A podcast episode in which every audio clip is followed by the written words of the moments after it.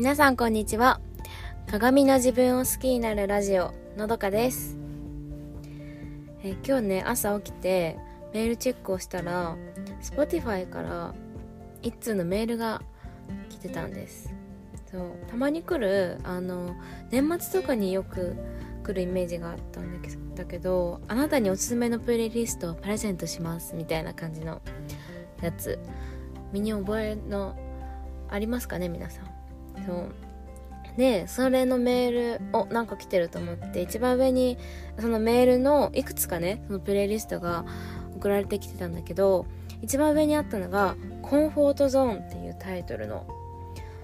あのー、プレイリストでえちょっと待って。私の2023年のスローガンじゃんって。なんで Spotify 分かったのってすんごいなんかびっくりして。だからまあ気になるじゃないですか。どんな曲が入ってるのか。だからまあすぐね再生ボタンを押したんですよ。そしたらこれまた驚きで曲のチョイス分かってらっしゃる。ってなってあのねどういう曲かっていうとなんかイケイケどんどん頑張ろうみたいな。そういうんじゃなくて静かにね一歩ずつ一つずつ前に進んでいこうねっていう感じの曲でまあ洋楽なんですけど全部ね。うん。なんかそれ分かってくれたのがすごく嬉しくてなんかこういうなんだろう辛い時こそ静かなエールってなんかすごい励みになるんだよね。だからなんかねその Spotify から「あなたは毎日頑張ってるよ大丈夫だよこのまま頑張ろうね」ってなんかそういう励ましをもらってる感じがしてなんかそう。でなんか誰かに励ましてもらえるってだけでこんなに嬉しいんだって思ったし、まあ、まさか Spotify さんにね応援してもらえるなんて思ってなかったからもうなんか朝からあそっかもうちょっと頑張ろうってうん思えたんですよ。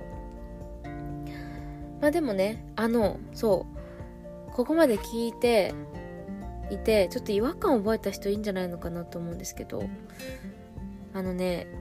私もねちょっと気づいちゃったんですよ。さっきね私のこの2023年のスローガン言いましたよね。あがコンフォートゾーンって言ったんですけどそれには続きがあって私のスローガンはコンフォートゾーンを抜け出すっていう スローガンだったんです、まあ、ちなみにそのコンフォートゾーンっていうのは心地の良い状態のことなんですけどうん。なんかこのねプレイリスト Spotify がおすすめしてくれたプレイリストはコンフォートゾーン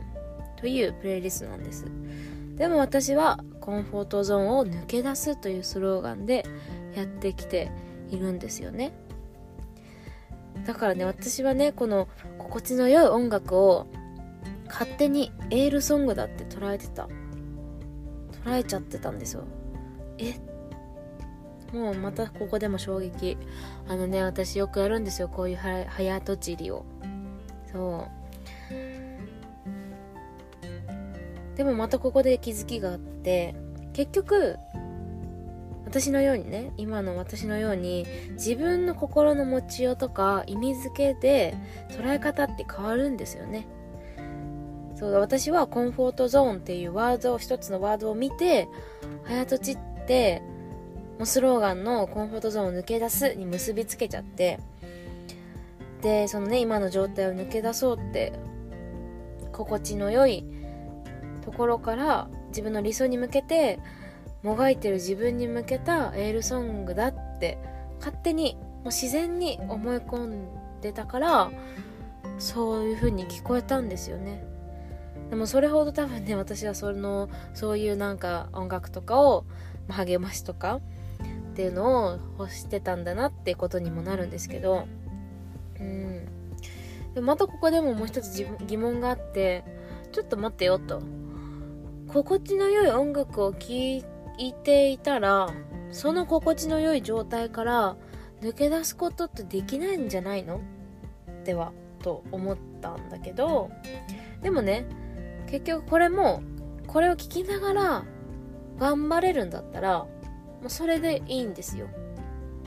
うん。